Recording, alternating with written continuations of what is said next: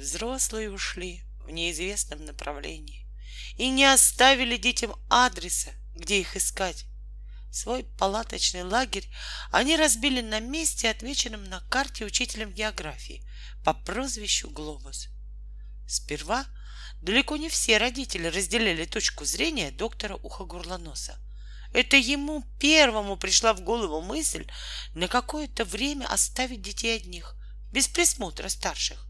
Но, посовещавшись, с ним в конце концов согласились, хотя расставаться с ужасными детьми всем было невыносимо тяжело.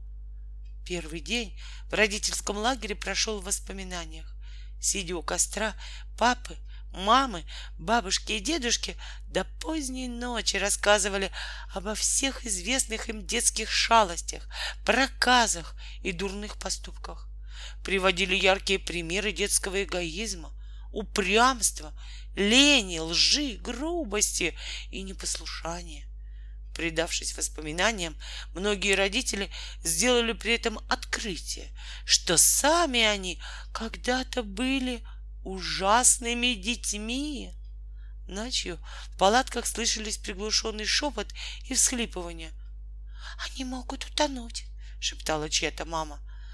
«Там же нет ни реки, ни озера», — успокаивал ее чей-то папа. «Они могут утонуть в ванне», — настаивала чья-то бабушка. Они не любят мыться, успокаивал ее чей-то дедушка.